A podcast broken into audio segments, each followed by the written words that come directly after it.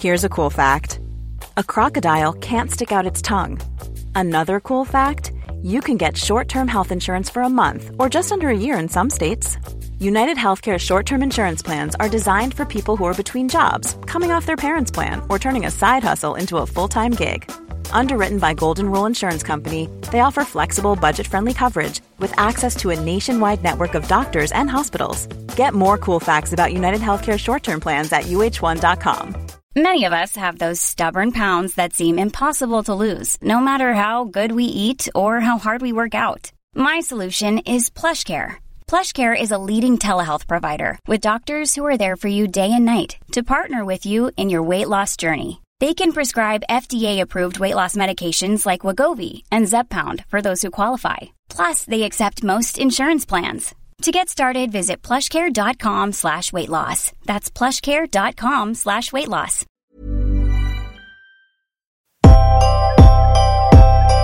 So, welcome back to the Rick Shiels podcast, everybody. I'm your host, Rick Shiels. I'm here with producer Guy. Hopefully, the audio this week is much crispier. Apologise for last week. Uh, big shout out to Sam McIntosh, who managed to get it to somewhat usable. Um, but yeah, it wasn't our best audio. But we're back. We're back in the garage. And uh, we've got another action packed po- podcast episode coming your way. How are you, Guy? Yeah, I'm good. Um, just to reiterate what you've said, last week's audio was a catastrophe. It was embarrassing. I think we let ourselves down. Um, Sam McIntosh came to the rescue to some degree, but I wouldn't be offended if people unsubscribed for last week's performance. we have to get them back again, do we? yeah. We have, to, we have to claw those subscribers back. But yeah, welcome back to the number one golf podcast in the UK. Um, and we've got, like I say, loads of things coming your way. We're going to talk a little bit about golf, but you know, it might, might not be the main narrative of the podcast.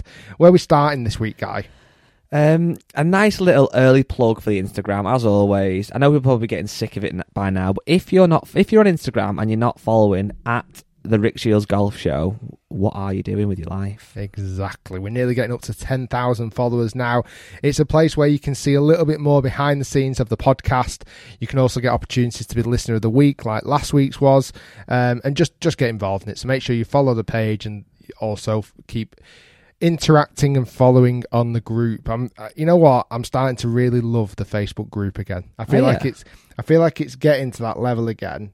To be fair, I don't admin it. you admin it. So um, it feels like the stuff that you are accepting is the right sort of stuff, Well, which know, nothing slips through the net. We sometimes get actually, I get quite a few DM, like personal DMs off people saying, "Have I done something Personal wrong?" attacks. Well, have I done something wrong? You won't accept my post, and it's it's it, firstly, it's nothing obviously personal. I don't know anybody, well, other than people's names that I recognise from there, so clearly it's not personal.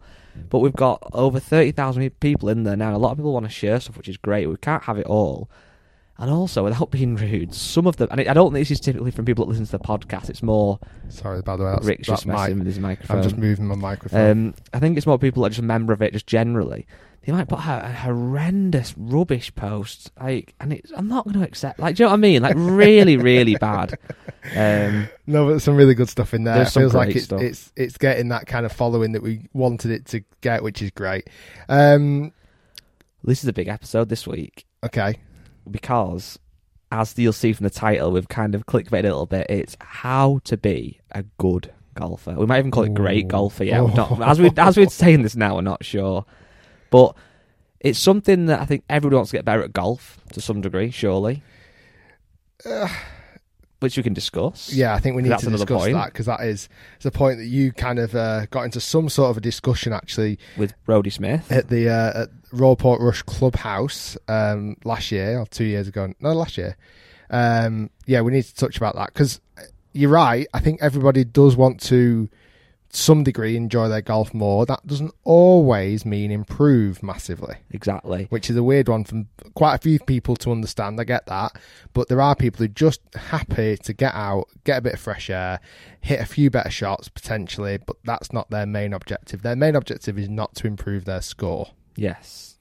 But that's not what we're talking about today. We're talking about what it takes to be a good golfer. exactly. And before we started off, um, I wanted just to quickly talk about our credentials for this. So, Okay. for you, Rick, you are a PGA golf professional. You spent three years rigorously training under the um, PGA kind of rules and regulations and um, learnings to become a PGA golf professional, you have the world's largest golf YouTube channel. I've basically reached the pinnacle. You, you are, yeah, you, you know, you've got 1.2 million subscribers. You've coached hundreds, if not thousands, of golfers to improve their game. Thousands. So I think we don't need to really big you up on this, but obviously people are probably listening to me thinking, "Well, what does who, who's this guy? how, yeah, how does he how's he got any credentials to talk about good golf?" So I've just brought something in, Rick. You might have seen yesterday. oh, I did see this yesterday. I have brought in a little Flex. trophy. so anyone that's doubting me, that's thinking, "How can he be talking about good golf?" In my left hand right now, I have got take a picture of Guy and my put it on the. first ever golf trophy. You're gonna get a bit of behind the scenes. This is the Hurlston Hall Golf Club, which is not a golf club I was a member at. Okay. It was my first ever junior open. So that shows you can play good golf courses away as well. Exactly. This was in May of 2002. So Whoa. there's many listeners listening who weren't born then, which is weird. now, this wasn't first place, Rick. This wasn't second place. This wasn't Okay. third place. This wasn't net winner. This wasn't nearest the pin. This trophy I'm holding right now that gives me the credentials to talk about good golf was the putting competition winner. Oh, that is that's big flex. That is that. So the putting competition winner. That's a lovely trophy. it's very good. It was a nine hole putting comp. I remember it clearly. Uh, at the end of the tournament, there was a. ni- I was in the nine hole. So there's an 18 hole junior open and there's a nine hole junior open. I was only small, so I played the nine hole one. But after that, at the end of the kind of event, there was an actual putting comp on the putting green with the proper like organisers there. It was nine holes. I remember I didn't really think it was anything. I didn't think it was important. I thought it was just a bit of a mess about, and I just hit it about. And I remember, I don't know why I remember this. 18 years ago, I got three three puts, three two puts, but three one puts. Nice. So I shot level par and won that trophy. That's very nice. so there you go. I think I'm going to have to. I reckon recently my mum dropped. o- She was clearing out her house. She's moved house recently, and she cleared out a big box full of trophies. Quite a lot of them are most improved footballer. Mr. Tried the Hardest 2001. which is not the best uh, accolade, I must admit. But there are a sprinkling of golf trophies in there as well. So I'll have to dig them out of the attic and see what uh, see what kind of you need to see try what and bring I've your got. worst best one, if you know what I mean. Okay. So that was my worst best I golf like trophy. that. I like that. I have got several others. right, so let's kick it off, Rick. What is a good golfer? It's a great. It, that, that is it. Uh, And I'm going to try and I'm going to try and trick you in a minute. Okay, let me let me just get my understanding of what a good golfer is. So for me personally, because of the level of golf that I play at, even I don't see myself as a. No, I probably would be a good golfer, but I see people better than me being good at golf. So put a handicap on it. um, scratch or less. So Leo Boniface isn't a good golfer. Oh yeah, ah, a see, that's point. why I was ready for that. That's why I had in the locker straight away. See, that's why it's such a broad spectrum. Leo Boniface, I'm sure you know if you're listening, is a seven-year-old who's off 19. Yeah, and he is. See, that's the difference. I wouldn't even call him a good golfer. He's I'd a- call him a great golfer. A great golfer. Oh yeah. See what I mean? So or another, so one, so one more example. Sorry, I thought of because I was trying to trip you up with this already. uh, imagine if you found out in the newspaper there was a 95 year old man who played off seven. Yeah, it's good golf. He's an amazing golfer, isn't he? Oh yeah. This is the thing. It's a can of worms. So it's case by case. I think it has to be. And another little weird thing is, and you'll know this definitely because I've seen you do this before.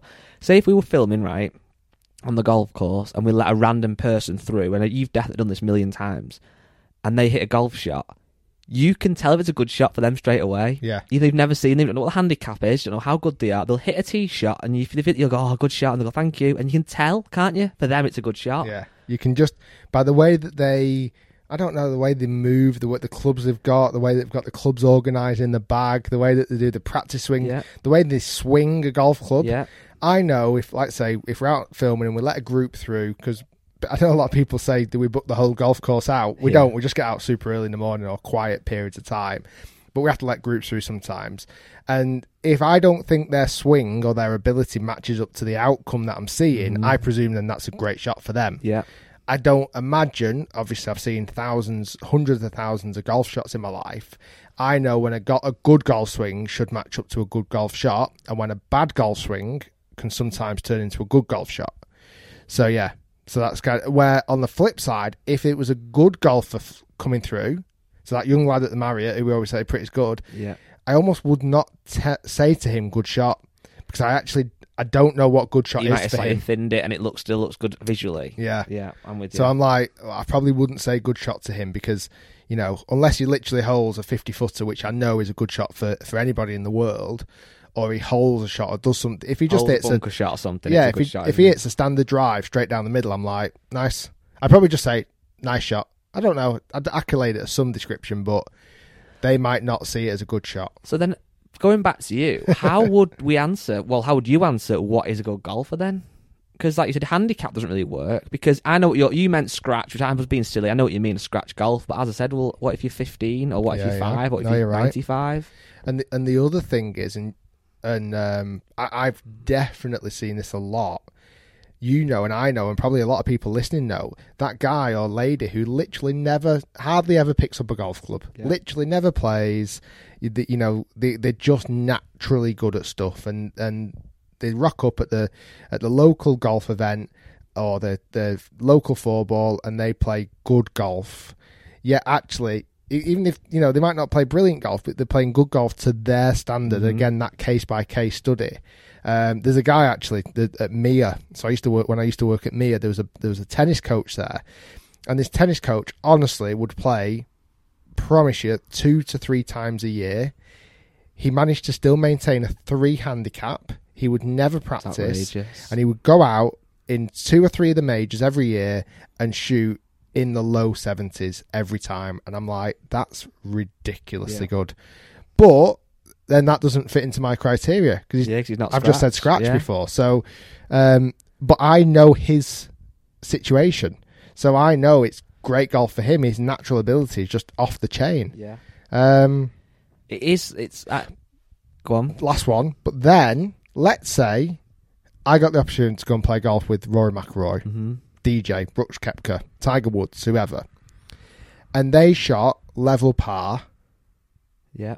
They could have scrapped it round and shot level par. Yeah. Like they might have played bad golf. Like genuinely, they could play bad golf and somehow get it round in level par. hmm Yeah. So is that good golf? Because if not hit it well, it's a good score. I don't know if I'm. No, no, it does make sense because uh, level par around most golf courses, is, well, in any golf course, is, is good golf, but yet they've played bad. Yeah, So to it, it, it's, I think what we're learning as we talk about it, there's, there's not really an answer. Is there? Because score, that's, that's another point I had. Score does that determine good golf? Well, again, like you just said, then with that analogy, and I'll take it one step further. If we think of a, a young bloke who might be 30 years old, who has played football all his life and, and quit, he wants to take up golf. He's got a wife or a partner, he's got a daughter, let's just say, he's got a busy job. So he takes up golf, but he can literally play on a Saturday every week. That's it. Doesn't have time for the range, doesn't have time for lessons, just once a week. If after playing for 12 months he's shooting mid 80s every time he plays, roughly, between 84 and 89 or whatever, that's pretty good, isn't it? I know. Because he's playing once a week. He's not getting any practice in, no lessons. I'm also going to use a different analogy. Let's say, let's say that we know a lad. He's never played golf in his life, right? Mm-hmm. Might might play other sports, but he's literally never, ever, ever gone out and played 18 holes, or never even picked up a club. But for whatever reason, he went out and played 18 holes, and he shot 90. Yeah, What would we say to him after the round? that's outstanding. Like if he said Is that decent, we'd be like, "That's ridiculous." But then he says, "Well, what do you normally shoot?" And you say 72. He goes, well, "Not good then." Yeah, but and you're 80 like, "But it is really but good." for you, I would Yeah. literally say that's really, really good. Like you have, that's unbelievable that you've managed to shoot ninety in your first ever round of golf, never playing before. But like you say, then that's twenty shots off what I just a minute ago Yeah. said is good. And then another, so another one. I'm enjoying this because it's a different angle. Another one. A while ago, we asked something similar. I think in the Facebook group. You know, what is a good golfer? And somebody said something along the lines of, no matter what the handicap is, somebody that goes out and shoots around the handicap week in week out. So let's just say it's a 24 handicapper who most weeks will get between. Let's talk Stableford. Will get between 32 to 36 points week in, week out. Well, you know, I can understand the point because that's quite consistent, but wouldn't you rather be a 24 handicapper or, or an 18, or let's say an 18 handicapper who can play to 18 or play below it, but then one week might shoot over 100? Because it depends what you want from your golf, doesn't it? If that 18 handicapper's got chances of winning tournaments if you can shoot under, but they're also partial to shooting a million. So, I would almost put that golfer into the category of a steady golfer yeah, exactly. or a consistent golfer. Yes. You know, uh, certainly at that handicap range. But but when does it stop? What about if there was a 15 handicapper that always shot 85 or Yeah. 87 or whatever par Yeah. is? Are they a good golfer? I'd probably say they were. Yeah.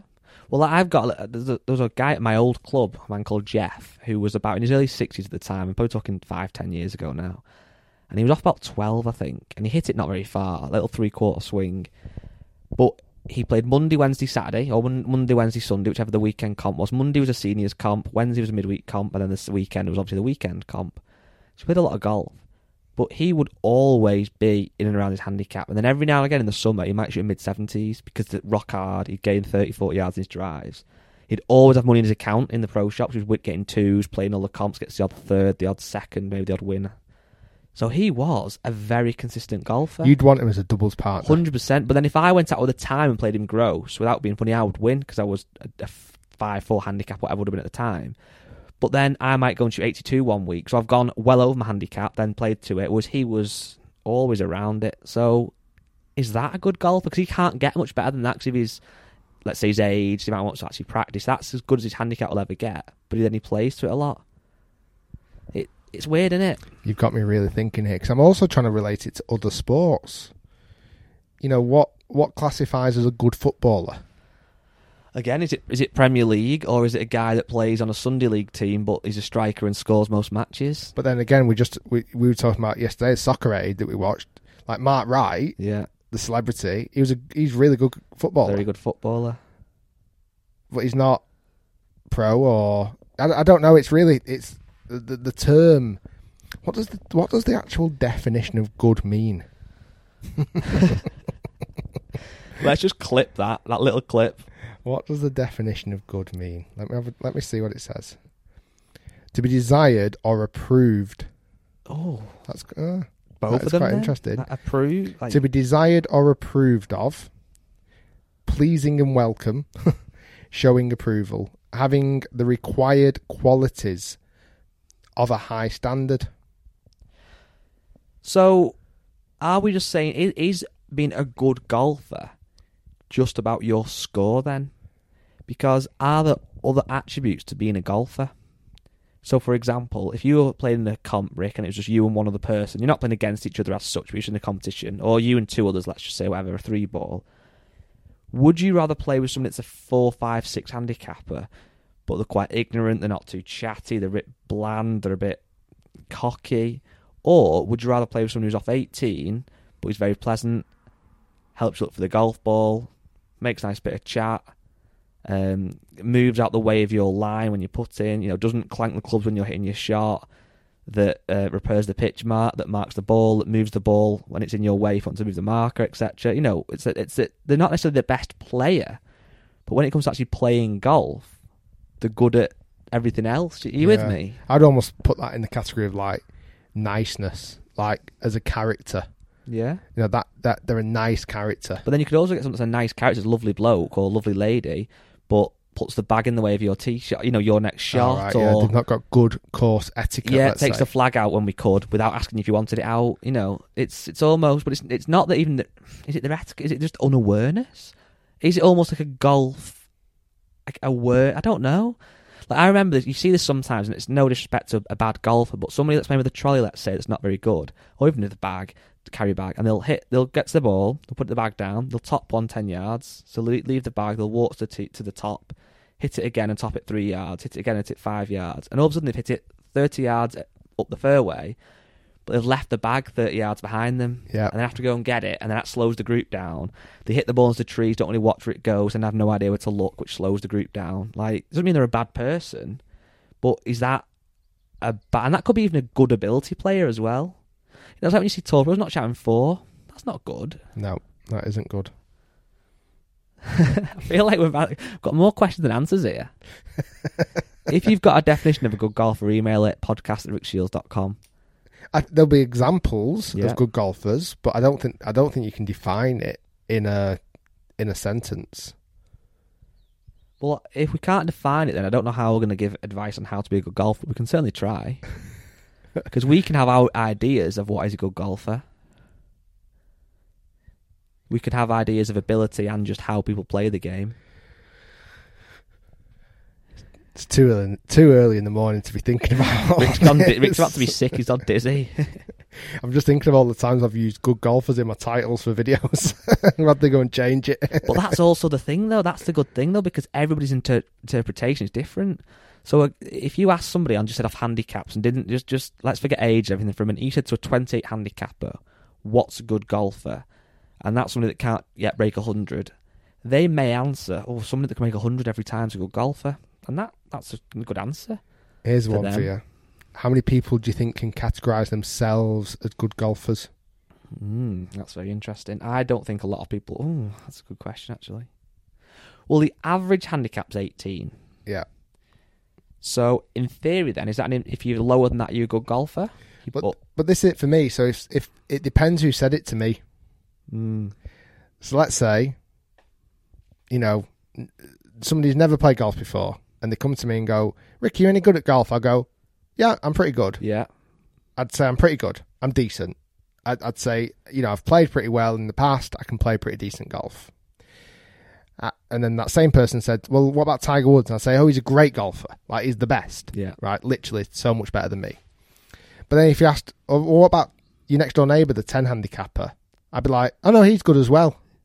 All right, but Yeah. who so that was me anyway however i'm there with tiger woods i get opportunity to chat with him and he says oh i've heard you're a good golfer what's Yeah. my response there my response is not no i'm not But then at the same time, you wouldn't. He wouldn't then think you were bad, would he? He'd No. He'd, like playing with you because he'd think, yeah, you're gonna get it round. It's gonna be like jokes. It's gonna be less than eighty on pretty any any course you play. It could be close to seventy. sometimes Yeah, it could be close to seventy again, depending on how you play, what course you play.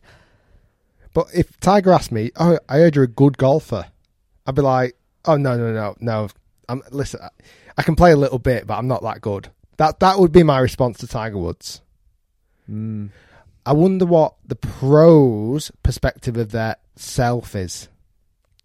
I wonder if this is the secret. I wonder if you have to think you I are think- a good golfer. Yeah, the the best best players, the top ten, top twenty guys, I think deep down all think they're the best. They have to. have to think that because they wouldn't have got to where they, they wouldn't have Yeah. put the hours upon hours of practicing. They have to think It's they an- are the best golfer that's ever walked the It's an planet. element they need, although it might not look it always externally.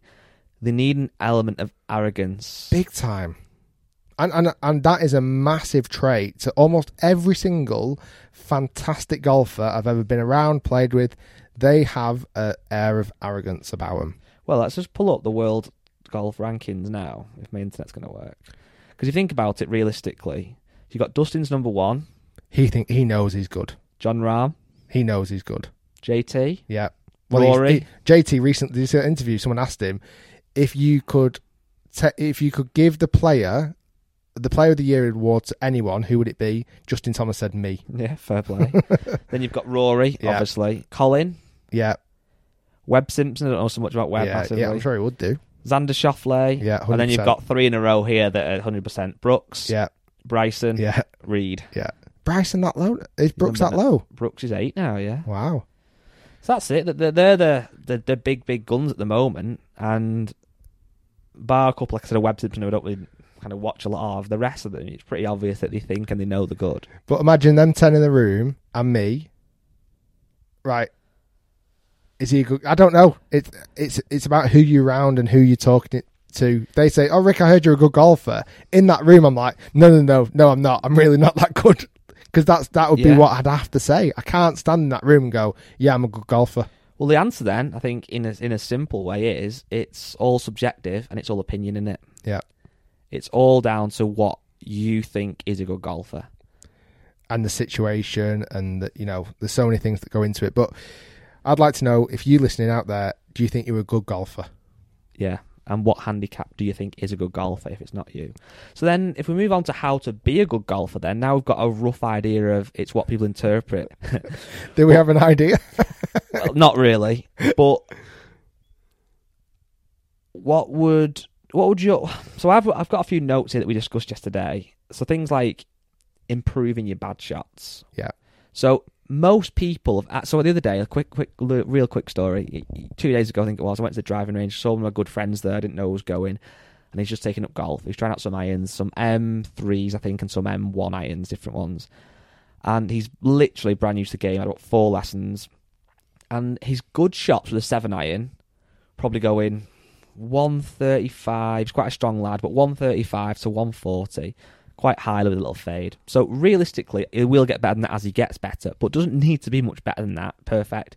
His bad shots were like dead skinny across the floor, maybe going 25 yards because they're hitting the long rough at the range and just stopping quickly. So his good shot right now doesn't need to get any better. Doesn't just doesn't. It's fine.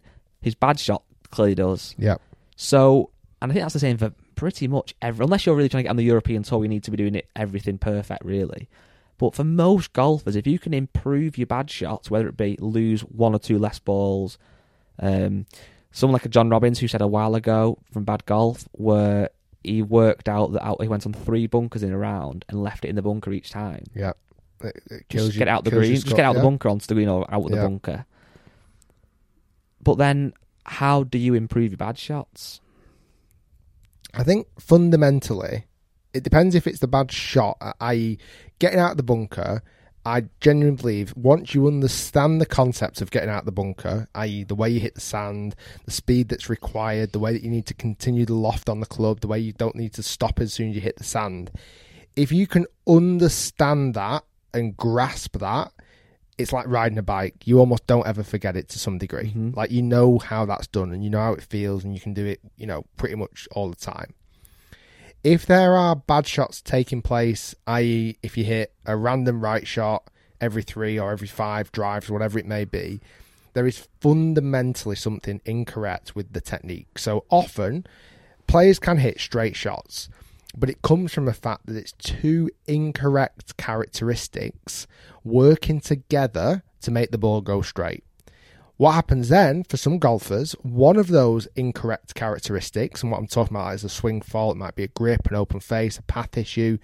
If one of those changes, and therefore you've only got one incorrect swing fault, that's actually when a lot of golfers hit their worst shots because that's the standout feature that gets them hitting it way off to the right or off to the left or whatever it may be. So a lot of golf swings, even the best players in the world, their golf swings are built not on perfection, but matchups where there's incorrect characteristics working together to help you hit straighter shots. What you've got to try and do is make sure those characteristics are in sync all the time for you to better golf shots. So, you know, it is working out what your characteristics are. And like I say, it, it is a bit cliche, but finding a good golf coach. I mean, what was amazing recently, and, and, we've we've actually got a video coming up soon as well. We were hoping to film it yesterday, and we're still hoping to film it today. Where these new Callaway clubs have come out, these B21 woods and all forgiving, stop your slice and everything else. But the driver alone is four hundred and fifty pound. I honestly believe four hundred and fifty pounds worth of lessons fix your slice. Hundred percent. Like well, not even that much. But then it's that point of do people want to have lessons that much? Some people, some people clearly do, but it's like, what's more exciting? And it's stupid, but going out and buying a driver or actually putting the graft in. I get it. And if someone we we briefly talked about this the other day, like if somebody said to me right now, Rick, there's a machine that's going to give you a six pack. it's a grand, but it take you know it'll instantly give you a six pack. I'm in. I've you'd already bought tw- it. You'd have a twelve pack by now. I've already I've already bought it. Yeah, fasten me two on every night and, I, and I'm in. And you see all these gimmicky things that are online, but but if that was the case, if you honestly believe that was something that could work, or if somebody said, right, Rick, take that thousand pounds, you're going to go on to personal training, we're going to put you on a strict diet plan, you know, every, I wouldn't do it because it would take too long, and I want I want it now. So Yeah. I get I get that. I understand that a new driver helps if it helps you hit it straighter, go for it. But deep down, really, the root of it, if you can improve your technique, you'll hit better golf shots. So what about then when Well, what about if you have realistic expectations and goals? So, will that help you to become a better golfer? So, for example, and I think everyone's done this to some degree, and I still probably do. I think a lot of us, we probably think we're better than our handicaps, or would like to think we are. So, if you're a, a 12 handicap, you know you've got the shots in the locker to be a single figure handicap because you're only three shots off it. You, you can do it, it's in you.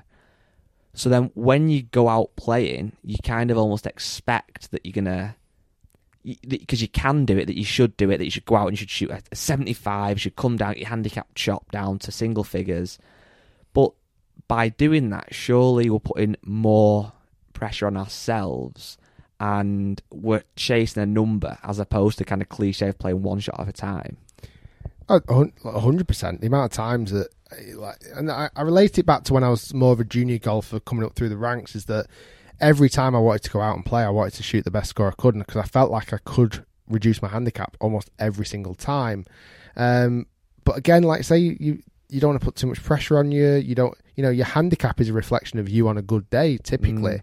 So you're not always going to break your handicap. Um, yeah, I think setting goals is key. Having realistic goals, having manageable goals, bite-sized goals. Sometimes I spoke to really, um, you know, really fantastic golfers and I'll say, What's your goal this year? And actually, a lot of the time, I almost feel like they undervalue their goals, but they reach them more efficiently. You know, if there's a new up and coming kid and I say, Oh, you know, you're off 15 at the moment, what's your, what's your aim this year? And they go, 12. Yeah, and you're going to say that then, yeah. And I'm like, Okay. I'm thinking, nine. Yeah. But I, possibly in the new world, the way that we set goals and we're more realistic with them, having that goal that's a little bit more at least manageable in sight, you know, you can actually you can achieve that, and then once you achieve it, you can maybe reevaluate your goal. Is a much better way of doing it potentially. So, do you think that every golfer that's semi-serious about the golf should have goals every season? I think they should, yeah. Even if it's just a little note section on your phone, I wouldn't go crazy. I'd write down five things you're looking to accomplish this year. And could that be as simple as get 36 points three times, for example. 100%. there was um, Justin Justin Thomas is really good at this. Each at the end of On each his year, Apple Notes, yeah. and you might actually see it coming up soon because the FedEx Cup has just finished. Normally, you would see it now, but obviously, it depends on the situation because we've still got the Masters and US Open and stuff. Uh, but at the end of the year, typically he'll share and he'll tick off the things that he's accomplished. Whether it's some of them are outcome based, so reduce my average score to to 96.6, whatever it may be. Uh, others might be something like, you know, become um, the top five ranked putter on the PGA Tour. I think I'm talking about Justin Thomas here, or win six tournaments, or whatever it, whatever it is. Like he'll have a list, and he'll be that's something that he'll wake up every day and probably look at, or have have constant reminders. That's what he's constantly aiming for. I think golfers who play recreationally at the weekend, if they literally have nothing to to I don't know motivate them. Mm. I would hmm. find that really hard. Like I would if I was a club golfer, even if it was just something like win three golf competitions this year. Yeah. Don't have to be the majors. Just even if the Wednesday medals, that is what I'm aiming to do. I mean, we do we do it in the business. We do it in Rick Shiels Media, where we set goals for bonuses and quarterly goals to something to aim at, to achieve, to keep growing. Um, otherwise, it's you know you you can get a bit like, oh, what, what's the point? You know, at least there's always something to be aiming for. Tell you something I think that more people should do, and it's quite bold. It does take quite a bit of I don't say guts because it's not that, but let's just say whatever you are now, whatever your handicap may be or your ability, and if you're a club golfer who plays competitions, if you have a handicap in mind or a level of ability that you deem good, that is something that you want to achieve. So, like we said before, there's no answer to what's a good handicap, is there? But let's say you're off 18 and you think that 12 is really good, which yeah. you know it's fine, it is, and that's what you aspire to be. One thing I think people should do more often, but it is again, it's quite a not a ballsy move, but I can see where it could be quite daunting. Is if you see um when you book on to play in your, in your club comp, let's just say, maybe once every now and again, rather than playing with the usual partners who might be similar abilities or whatever, book on with a couple of guys who are at, at that ability that you want to be at. Definitely. And even if, so let's say again, you're off 18, you see two guys off 10 and 13, Bill and Joe, whatever. Even if you play with them and you end up having a shocker, and they're not even the nicest of guys or whatever it might be, just by being around them and seeing how they play the game, what is it they do better than you? Is it is it just the more consistent? Do they hit shots that you could never dream of playing? How they carry themselves? how they take the time over shorter putts, over longer putts, how they read the greens. Because a lot of people who play with the same friends week in week out's really good, but you're not learning about the game from Not those people, and that's one way you've mentioned this this phrase, this word a few times. Your golf intelligence can actually increase. Millions of people have lost weight with personalized plans from Noom, like Evan, who can't stand salads and still lost 50 pounds. Salads, generally, for most people, are the easy button, right? For me, that wasn't an option. I never really was a salad guy. That's just not who I am. But Noom worked for me. Get your personalized plan today at Noom.com. Real Noom user compensated to provide their story. In four weeks, the typical Noom user can expect to lose one to two pounds per week. Individual results may vary. Life is full of awesome what ifs, and some not so much, like unexpected medical costs. That's why United Healthcare provides Health Protector Guard fixed indemnity insurance plans to supplement your primary plan and help manage out of pocket costs. Learn more at uhone.com. Hey, I'm Ryan Reynolds. Recently, I asked Mint Mobile's legal team if big wireless companies are allowed to raise prices due to inflation. They said yes. And then when I asked if raising prices technically violates those onerous two year contracts, they said, What the f are you talking about, you insane Hollywood ass? F- So to recap, we're cutting the price of Mint Unlimited from $30 a month to just $15 a month. Give it a try at mintmobile.com slash switch. $45 upfront for three months plus taxes and fees. Promo for new customers for limited time. Unlimited more than 40 gigabytes per month. Slows. Full terms at mintmobile.com. Hiring for your small business? If you're not looking for professionals on LinkedIn, you're looking in the wrong place. That's like looking for your car keys in a fish tank.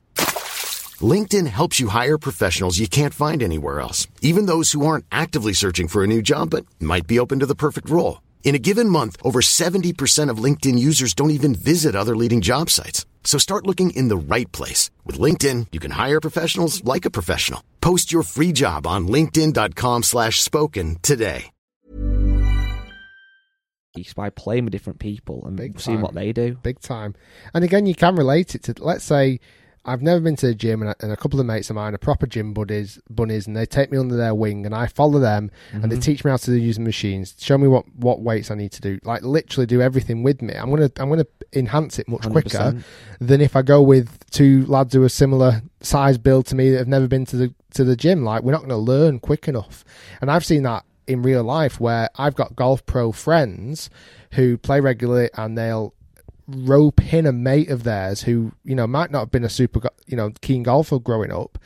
Their ability is quickly enhanced. Like that, they get to. i'm not saying the pro level, but they'll probably get single figures much quicker than if that same person was going out with two similar non golfers. Like they're not going to improve anywhere near as quick. And also as well, I think if you let's let's um just pretend that the two people you play with who are the ten and thirteen handicap and you're the eighteen handicapper, they end up being really nice blokes or even just all right blokes. If you finish the competition and they go in for a drink or whatever, if you actually went in and, and, and picked the brains and asked them a few questions, or like, oh, you know, that shot you hit on twelve was really good, Joe. What what what? How did you do that? These I can guarantee they would absolutely love it. The, the, Love the ego would increase. You know, if you said, "Oh, you know, you guys are really good established players," can I ask you how you did that? Or I know this might sound a bit weird, but these guys might even know why they are at that level as have been playing for years. But any little nuggets that they t- that they can give you might well help your own game. Or on the other side of the coin, you know, if you play with somebody else who is is better than you or worse than you, and they do something that's really fundamentally wrong and it messes up the scorecard, that's something that you can learn. So although you want to focus on your own game in comps, do keep a little eye on your playing partners just to pick up little nuggets of, of good, or equally as importantly, bad as well. This podcast has gone super golf heavy this week. It, well, the good news is, Rick, Is we've that got it now? that's pretty much it. We've got um, so we've got about seven or eight Facebook questions that are quite light-hearted, a few golfy ones, a few not so golfy. We have got, as always, uh, a nightmare golf shot, which is a decent one. It's a bit um, extreme, it's a decent one. And we've also got a decent listener of the week, and the Right. listener of the week really got picked. He's got quite a cool name.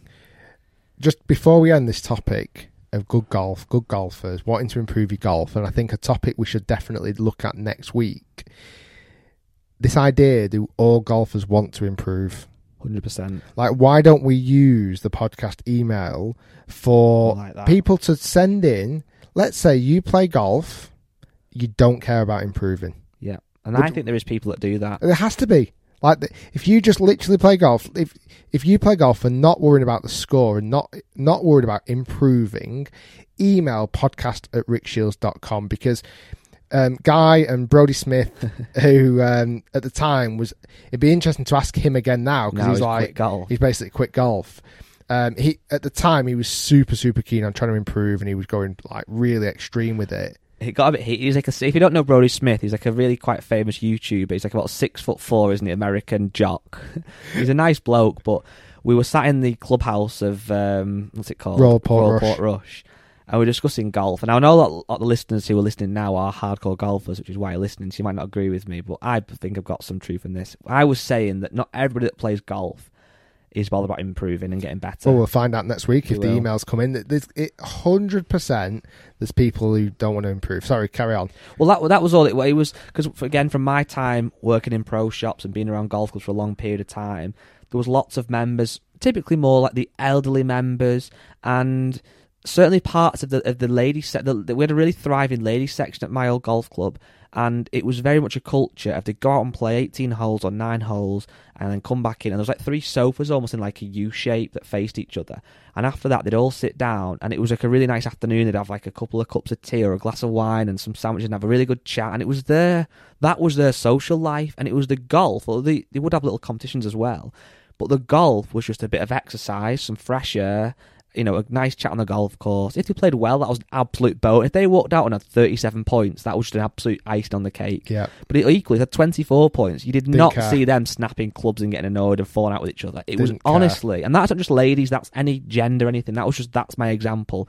But equally with the senior section, they'd have a comp every Monday. You'd get a winner, you'd get a twos pot. But it was about playing, coming in, having a pint of bitter, and chatting about the weekend, you know, on a Monday. So not everyone's bothered, but I do want to hear the emails as well. I always remember a funny story. Um, there's a golf course in Manchester called Davyhulme, and when I was coaching at Trafford Golf Centre, I used to use there quite a bit uh, to do some film, uh, to do some uh, not filming, to do some coaching down there, like playing lessons and stuff. And uh, I always remember coming off to the, uh, the first green. I was coming off down to the first tee, sorry, and a group was coming off the 18th hole, and it was quite early in the morning, right? So I said to them, nice and pleasantly, "How'd you play today, fellas?" Absolutely brilliant. Two hours fifteen. Oh yeah, like That's that's. That's how. Yeah. they quantified. They had they had no idea what they'd shot. Mhm. It could have been somewhere between eighty and one hundred and ten. They wouldn't have cared, um, but they cared about getting around in two hours fifteen. Well, that's it. You, you- that, that's it. You can play golf to shoot a score. You can play golf to for a time. You could play golf bizarrely to not lose balls. I think I saw. I don't know if it was you that said this or somebody. I'm, I saw somebody once online saying that. I don't think it was you actually, but somebody that said they have a scorecard. It sounds a bit weird at first, but I quite like it. Rather than mark the score, they'll mark how many shots they're really, really happy with. That almost you think like a scratch handicap will be happy with. So they might go none on the first, on the second, and on the third, might hit an iron to six foot and get, give themselves a tick. That's quite cool. That was a shot that any handicap would be happy with. So I've got one tick. Wow, Get to hole seven, put a bunker shot to two inches. Well, I'll give myself another tick. That's you get cool. It's Yeah, I quite a like cool that. way, isn't it? Like the scores are in a way irrelevant, but This is a really interesting thought. Almost all the time, I, I I'd like to play golf for spectacular shots. I've said this in the past. Like I love seeing spectacular shots. If I've hit them myself, brilliant. But just seeing other players hit spectacular shots is what I love. Love seeing that. I love being present to it. I love seeing people get hole in ones. I've been lucky enough to see quite a lot of hole in ones in my life, and and it, that I love that. And even though they weren't all me, I've had one myself, but they, it weren't all me. I just love that situation. Um, but a lot of other shots, like miracle shots and stuff, have actually come after a bad shot. hundred percent. You've got a boss one. We'll put on the um, podcast. The one in the in the That's ditch. so sick. Like I hit one in the ditch. I played with Pete a few years ago at North Hants Golf Course, where Justin Rose's home golf course. Which coincidentally tonight, if you've not seen it, little plug. I'm actually hosting the E Open tonight in conjunction with the R&A and Mastercard, and I'm hosting it with Seb Carmichael Brown. It's live tonight, 9 p.m. on uh, when I say tonight, Tuesday night. On the Open's YouTube channel. And actually, I had a 10 15 minute interview with Justin Rose as well, me interviewing him, not the other way around. But either way, there's a little plug. You, you should check that out. It's quite, be quite Should cool asked him, tonight. did you think you're a good golfer on? Oh, yeah. Justin, can I ask you, am I a good golfer? Um, No, Rick, you. yeah, you're terrible. I've seen. I've seen. You must be good at editing. Um, but yeah, I hit one in the ditch, terrible shot, and then my recovery out of the ditch was one of the greatest shots I've ever hit in my life. 100%. And even when I played Golfbidder, the Golfbidder challenge, like Yeah. almost often an amazing shot comes after it. And look Like- at Tiger, Wait, 16, oh, yeah, ridiculous. 16 at the Masters. I've never since that I have almost never ever ever seen a golfer miss long left on that Yeah. green ever. Yeah, he did it, but then his next shot he held it. Look at my bung shot at North Berwick. Mr. Green by 30 yards Oh left yeah, was the beach. class. Um, that was so. That's forty-two minutes or so there. We golf spoke about chat. golf. I don't know if that this is going to go down well or not. We've probably just lost a lot Um, more subscribers now. so let's do a, cu- a few fairly quick fire um, Facebook cues. Go so again, as always, from the Facebook group, just search in the search bar for the Rick Shiels Golf Show podcast group. Matthew King. It's like a two-parter. The first part I'm not as keen on, but I'll read it all out. So the first part is, what's the worst etiquette you and Rick have seen on the golf course? Um, top of my head, I can't really think of much. And then the second point is, and what's the old school golf rule or clubhouse rule you'd like to change? Worst etiquette, I would say. Oh, bloody hell! Oh, you were there, present North Berwick. Oh yeah, yeah, I was there. I'm going to say it. Gone reel it off. So me and Guy, four years ago, five years ago, Yeah, four or five. Can't remember. we're four. playing up at North Berwick, and it was the launch of the new Nike RZN. When Guy used to work for Nike, I got invited up there to test the new drivers and the new ball, and we got treated to a, an amazing round of golf at North Berwick. And weirdly enough, I was in Guy's group. Um, and we'd finished around, and 20 odd people had finished around. And the 18th hole at North Berwick is very, very similar to St Andrews' 18th hole, just a little bit shorter. Um, so if you picture that, but it's a different golf course. Everyone's behind the green, 20 of us all had an amazing day, and we're waiting for the last group to come in. In the last group is a really good golfer, Dan Murphy, who is one of the editors at National Club Golfer. He hits his tee shot, he plays off three, I think, hits his tee shot, lands on the green. See, I've just said he's a really good golfer. Yeah. He's off three, doesn't go anyway. lands on the green, rolls up, drops in the hole. A par four, hole in one. with witnesses and the first ever hole in one. Not that it matters that much, but with that golf ball ever. which is honestly, it was the most. That is one of the most amazing things I've ever seen, ever, Mm-hmm. ever, ever, ever on a golf course. Followed by the worst. Don't name the name if you know it. I feel like I want to. so walking down, Dan Dan actually thought we were tr- like tricking him Thought we because were we, we all went crazy behind the green, but it was kind of late in the day, so we couldn't actually see it drop in, but it generally gone in. I don't know how we didn't have it on proper camera. I think Pete's video because he was there as well. I think he's got the reactions, but we didn't actually live get it on video, which is such a shame. Anyway, walking down, one of his playing partners, who works for another golf magazine, was having a stinker. He's out of bounds. He was just wasting wasting time basically. So they're walking up to the green, and Dan's there walking up to the green. I've got my camera ready. I'm filming it. Pete's filming it. We're all like, "Oh my god, Dan! It's gone in! It's gone in!" He's like, you know, he's quite a cool character. He's kind of stumbling up there, not not too much in a rush. I mean, I would I would have legged it up there personally. Yes. Walking up there. Now you'd expect the end of this story would be Dan would pick the ball up, kiss it, nice pictures. That didn't happen. This other golfer from another golf publication, I feel like I do want to name his name, but No. he don't. walks up, he picks Dan's ball out of the hole. That's almost not the worst bit for me. It's the neck. It's the way. Then, go on. So he picked the ball out of the hole of somebody who's just got a hole in one. But then he just tossed it over like it was a old potato, and just threw it to him. Just oh god, Like tossed it to him, and I don't think it reached him. It Did was it like land a- on the floor, or it was like a. Uh, that's what it was. Imagine that. Uh, that's how he threw it. it was, really bad. disgusting. Yeah, it was disgusting. That's the worst thing I've ever ever, ever seen on the Yeah, golf course and from an etiquette standpoint. yeah. For me, old school golf rules. There's a. I'm, I don't want to be in all this dress code stuff, but I do. I am a bit sick these days. If like we go and film at the Marriott Worsley most days, I never wear golf clothes because it's a hotel course. I don't really need to. I'm walking around, but I'm a bit sick of dress codes. And like again, my old golf club I used to be at um, had a rule which is so stupid. You could obviously go in the clubhouse after your golf, and you could, of course, chat. You could use your mobile phone to be on internet. You could even use it to watch things. So sometimes, if the football wasn't on the main TV, people would be watching the football on the phone. But thou shall not be on the phone and call somebody. So you can't ring somebody in the clubhouse on your phone, but you can be on it on watching loud videos. You can be chatting to people, but you can't use it in the clubhouse. Do you know what I mean? So yeah, so I think If it was no, pho- Clubhouse- if it was no phones whatsoever, I'd almost get that more.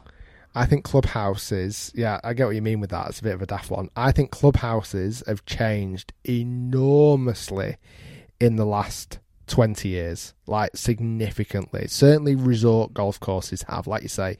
At the Marriott, I have no worry walking in with golf shoes on, with on my phone, with my laptop, like not a, not a care in the world. But it's quite a progressive golf club, though, Marriott. To be fair, It is, and again because it's a resort. Yeah. But then, even going back to when I used to work at Mia, and it used to be, you know, really, it wasn't a hotel at the time.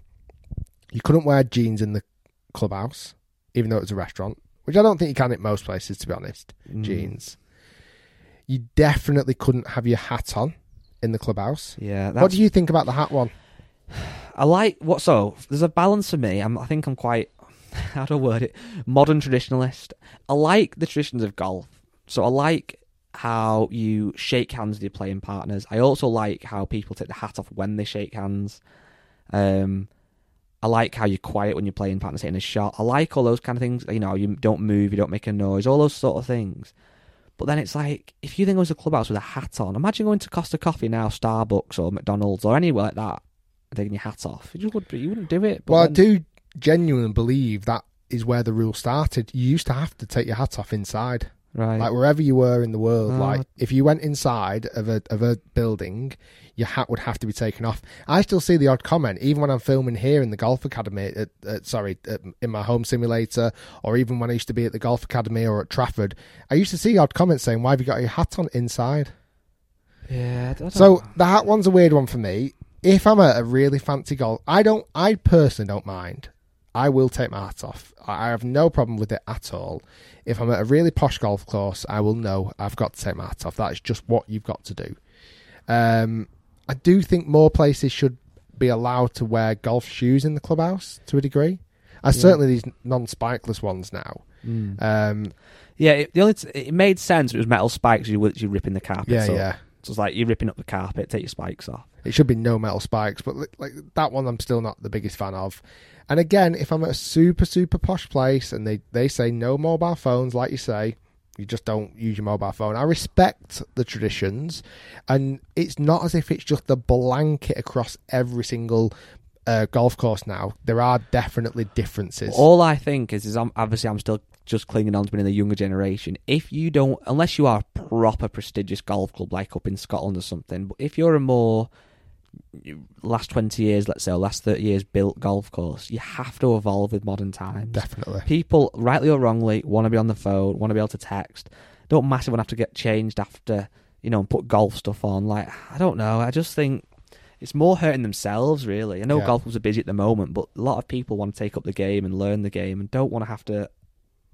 There's some just weird rules, but anyway.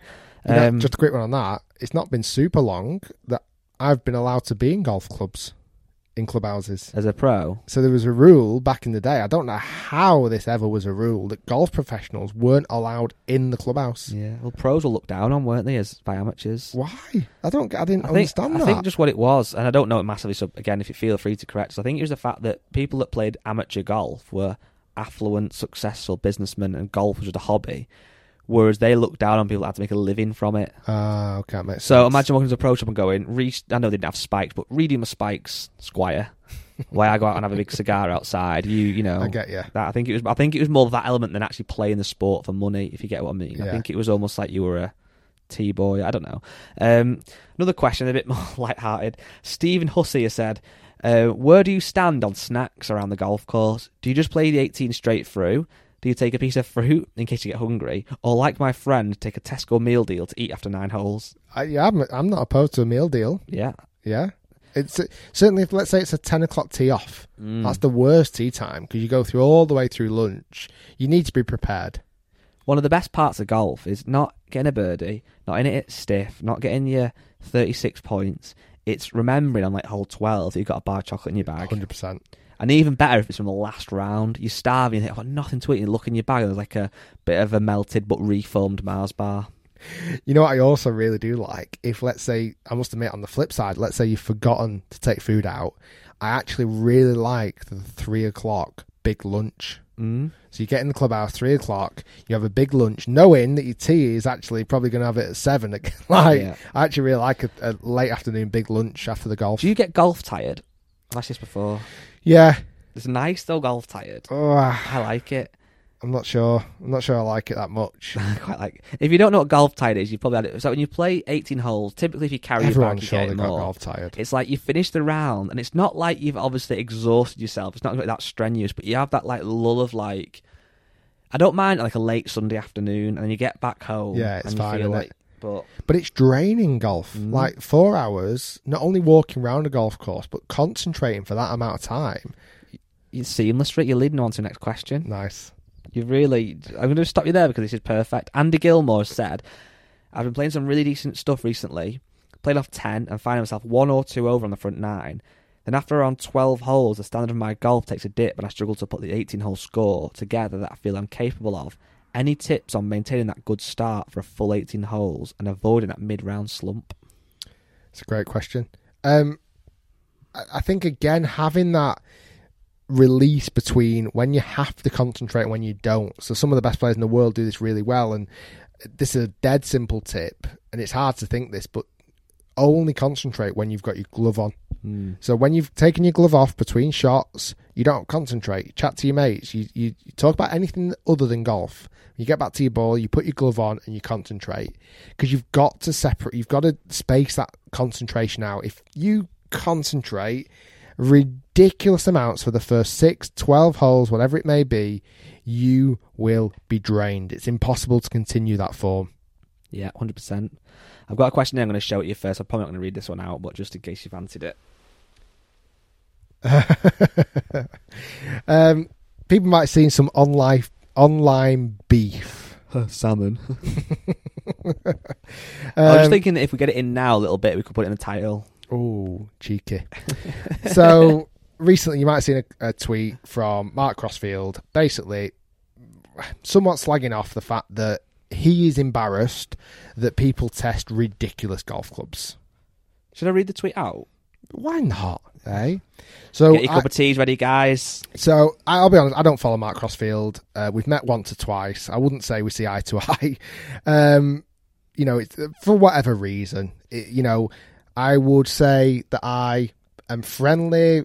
We I chat with almost most YouTubers. I mean, look at the YouTube Golf Day. I can't organise the YouTube Golf Day if I wasn't friendly to YouTubers. Just wouldn't happen. I think if I can just before I read that out out his tweet, if I can just quickly jump in with how I perceive it, I think you know, um, Mark Crossfield is a golf professional that has been doing YouTube for a number of years, uh, 10, 12 years, and he's obviously a very clued up guy, very switched on, very knowledgeable. Give him all the credit where it's due. But I think sometimes what I I perceive as a as a golf YouTube fan when I read his tweets or see his videos is that he almost he talks with some of it some degree different audience that we do. So we talk to hardcore golfers, we talk to people who are off scratch, off plus handicappers, but we also talk to people that have literally never really played golf. I've watched a funny YouTube video with Rick playing with a tall man, or with Robbie Williams, or with a young kid, and go, "Oh, this golf's actually a bit better than I thought it was. I thought it was really stuffy and for old men." So we make videos that cater a really wide range of And people. that- and, that's why we've got the following that we have. Well, exactly. It's not 1.2 million hardcore golfers. No. It might be however many hundreds of thousand, and then you know recreational golfers. But I don't think sometimes other people, not just maybe Mark Cross, but other people see that. And his tweet said, "Is it just me who's embarrassed by people testing ridiculous golf clubs? Has the world gone completely mad?" Might test a four-year-old smoked salmon and see how far that hits it. Hashtag give me strength. Hashtag make golf smart again. um, and obviously, as you'll know, we've been we Rick has been doing the kind of illegal we clubs. pioneered Yeah, the, uh, uh, the, the, the first testing one of was the ridiculous 750cc, wasn't it? Driver. That was the first one we did. Yeah, 750cc, straight golf ball. I Yeah. know it's not a club. Obviously, swingless golf club. um, Grooveless. adjustable golf club, grooveless golf club, the the club with buddy um, stings through the face. putter. We've tested ridiculous golf clubs. th- there's there's ultimately there's there's two reasons why we do it. The first reason is that it's fun to well, there's loads of reasons, but one of the reasons it's fun to people to watch. Hopefully, we love filming it. I love. That was really loud. I love testing ridiculous golf clubs. The best Like, love it. the best videos that we create are the ones where we, me and Rick, can't wait to see the outcome. It's unbelievable. Like we, like that swingless golf club.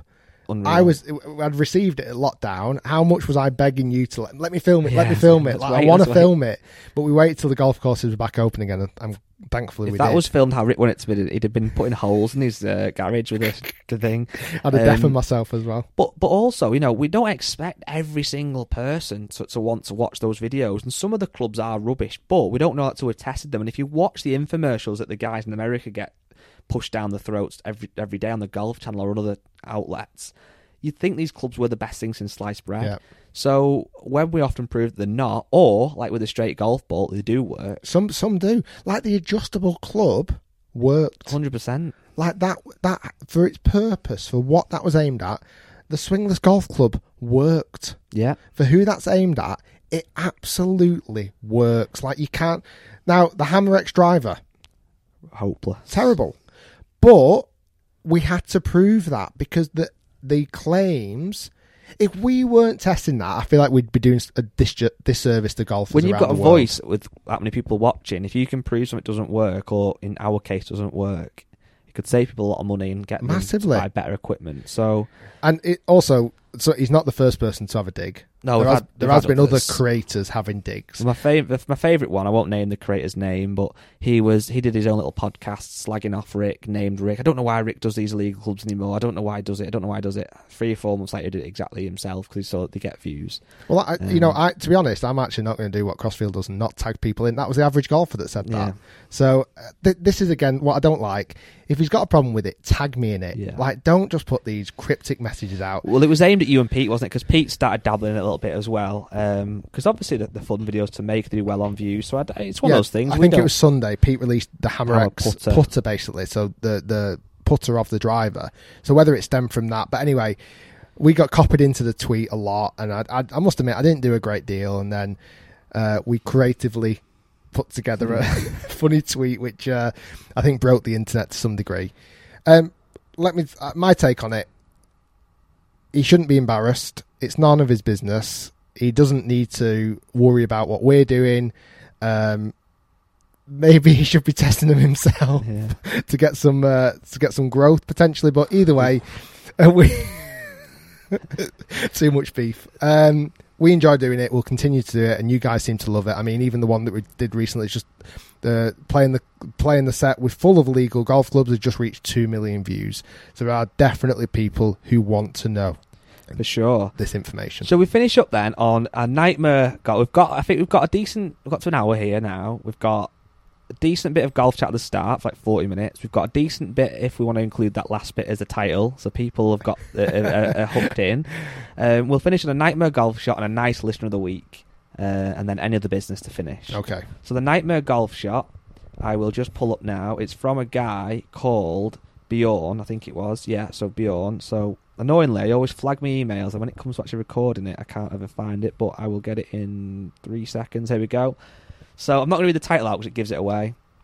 Um, and I guess as well, he's from Sweden, I think. So some of his English isn't amazing. So if I just stumble a bit, it might be because of that. But um, recently, I took up golf again after a 15 year break due to time constraints whilst having kids. A lot of time on the course this summer has been combined with an embarrassingly high amount of office time spent on various Rick Shiels videos, and this has really paid off handicap wise. So he's been watching a lot of videos, his handicap's dropped. That's great. Can you hear that noise Awesome. outside, by the way? Yeah, sorry. There's, There's a bit of a delivery van or Yeah, something outside. I apologise about that. um, my previous golf journey was perhaps not as disciplined, and I really did struggle. So um, this was an old story; it's not a recent story.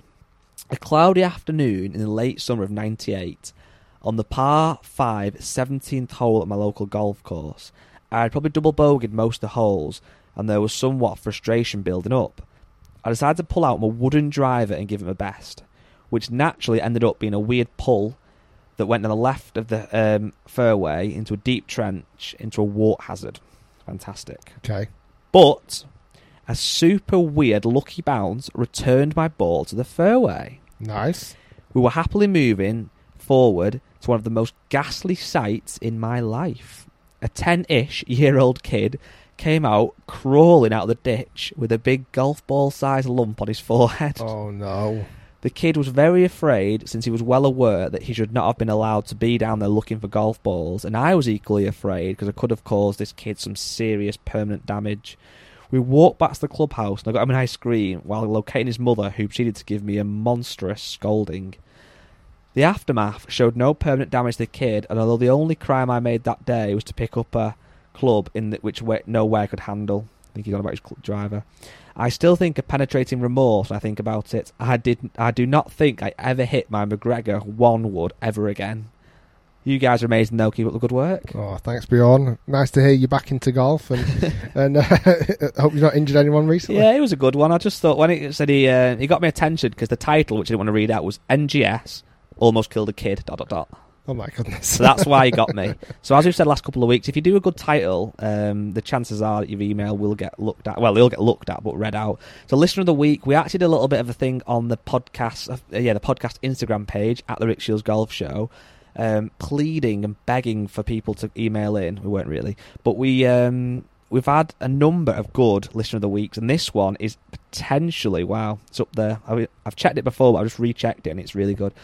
This is from Zach Watts. Okay, Zach. Partly why I liked it is just his name's quite cool. Yeah, Zach yeah. Watts. Sounds cool, like it's a it? golfer, doesn't it? Like an American golfer like Zach Watts. Yeah. Um, hello, Guy and Rick. Straight away, big tick. Um, as Rick knows, Rick Rick constantly say weird. Sometimes Rick will ring me up on like a Thursday and say, um, "Hi, Guy. I go, all right, Rick. All right." Just yeah, yeah. Just make sure that this week's this of the week emails hi, Guy and Rick. And I go, well, it doesn't really bother me, Rick. But Rick says, please make sure it does. so it's not. It isn't honestly. It's not my doing. I'm not fussed if you just put hi, Rick or hi, Rick and Guy. But Rick's adamant, aren't you? Um, so I'm a huge fan of the Gives pod. him, it gives him a self importance. Yeah. Everybody, just carry it on, please. Uh, Don't forget you're talking to me, a 2002 putting champion. um, I'm a huge fan of the podcast. I'm a member of the Facebook page and follow Rick on all social media. And yes, I've even created TikTok to follow. I've attached screenshots of them all. I found Rick on YouTube earlier this year. He's quite a new fan. And I was preparing to buy a three wood and saw his review of the Ping G400. I've been watching tons of reviews since, and every video that Rick's done since that day. nice. Before I found the YouTube channel, I loved golf and enjoyed the game, but now I'm a huge golf nerd. nice. I have become so interested in the science of the golf clubs and just love watching reviews and listening to the podcast weekly. And I've got a full bag of illegal golf clubs. Um, the first podcast I listened to was Is Rick Short a Short Hitter? That was quite a recent one, I feel. Um, Oh, this yeah? was a great podcast for me. I was on my way to the range and laughed so hard. You guys were hilarious. I probably had the best range session of my life for that listen. Wow. Oh, nice. Um, Wonder how many people listen to at the driving range. Yeah. How many people right now are listening to this at the driving range. It's funny because last time I went to the range, saw those people with headphones in on the phone, like, pressing stop and putting it down with a dismay on the face. Um, if you are at the range now and you've just hit a nice little shot, well, great shot. Well done. or you. if you're at the range the next shot, you're going to shank it, you're going to shank it, you're going to shank it, you're going to shank it, you're going to shank it, you're going to shank it. Oh, you shanked it. Um, just wanted to say thanks for increasing my interest and passion for the game. We're going to start a new pandemic. the shanks. Um, so this is his screenshots because this this is where the money is. It's all well and good to a nice email and giving it the old guy and Rick, but we don't fall for that. It's got to be evidence, right? You ready for the evidence, Rick? I'm ready. This has all been verified. Okay, let's go. He's also said, P.S. I've given the podcast a five star glowing review. So Great. okay, Twitter, he's following you. Tick. The golf, sh- the, the Rick Shiels Golf Show um, Instagram, he's following. Nice. Your Instagram, he's following. Nice. The f- main Facebook page, he's following. The podcast group, he's a member of. You on TikTok, he's following. The main YouTube channel, he's subscribed. Your Twitter again, he's put that on. He's subs- yeah, he's done them all again. Oh, he's done them all twice, I think. That's why it looks like he's done so many. But anyway, he basically subscribes to everything, and also the second channel as well. He subscribes to. You know what? I was just about to bring up the second channel. He's got the second channel. That's when you know you're an OG if you subscribe to the second channel, which We will start putting stuff on there again soon. Um, so I think that was, we've got a few more good listeners of the week that we may use for next week. Um, or if you want to be listener of the week and um, get featured on the show and get Rick's approval and be Rick's mate, you you say every list of the week's your mate. I would say that they, if I get married again, they'll be on the they'll be on the, the list. And if they're ever in the northwest of England, want a game, you- once you've been listening to the week, you have to just ring Rick and he has to play with you. That's the rule Oh, that wow. said. He goes, "Yeah, let's go for nine holes." We go, "Yeah, yeah, sure, drop everything." Um, Let's not put that in writing. uh, no, it's great. Another fantastic episode. We've got hopefully bloody Weathers doing doing our editing at the moment, trying to get out and film. But we'll have some more videos coming your way soon, and hopefully, like I say, we're gonna we're gonna set things up where we're gonna be able to film the podcast again, even if it's just clips for the second channel, so you guys can Mm. see our beautiful faces. I need to take a better picture of Guy and his trophy in a moment, and I'll share that on the Rick Shiels podcast uh, We- Instagram page. we may also have a little bonus podcast we said about. We might try something different. oh yeah, we did. So we say what that is? Or should we keep people waiting? We might have to do a test first. Yeah, okay. It depends if people would want to listen to it. I don't. I don't know if people I think would. it would definitely. Guys, thanks so much for listening. Make sure you rate, follow, subscribe, do whatever you need to do, and we shall see you all soon. And uh peace out. Are you a good golfer? I'm all right. With the legal clubs, I'm decent.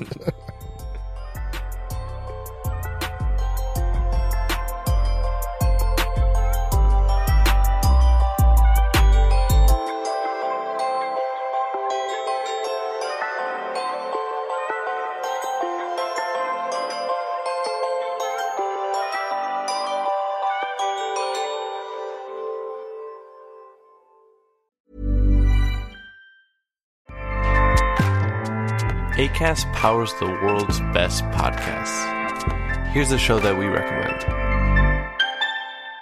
The Real Housewives is a guilty pleasure for most, but if you're looking to not feel guilty about that pleasure, tune in to Everything Iconic with me, Danny Pellegrino, where I break down all the messy moments and behind the scenes antics of Bravo's popular franchise. And on Everything Iconic, I also interview celebrity guests like Kelly Ripa, Keke Palmer, Drew Barrymore, Cameron Diaz, and more about their guilty pleasures, their past work, and so much more. So if you're pop culture obsessed and find yourself watching way too much reality TV like me, tune in to Everything Iconic with Danny Pellegrino wherever you listen to podcasts. ACAST helps creators launch, grow, and monetize their podcasts everywhere. ACAST.com.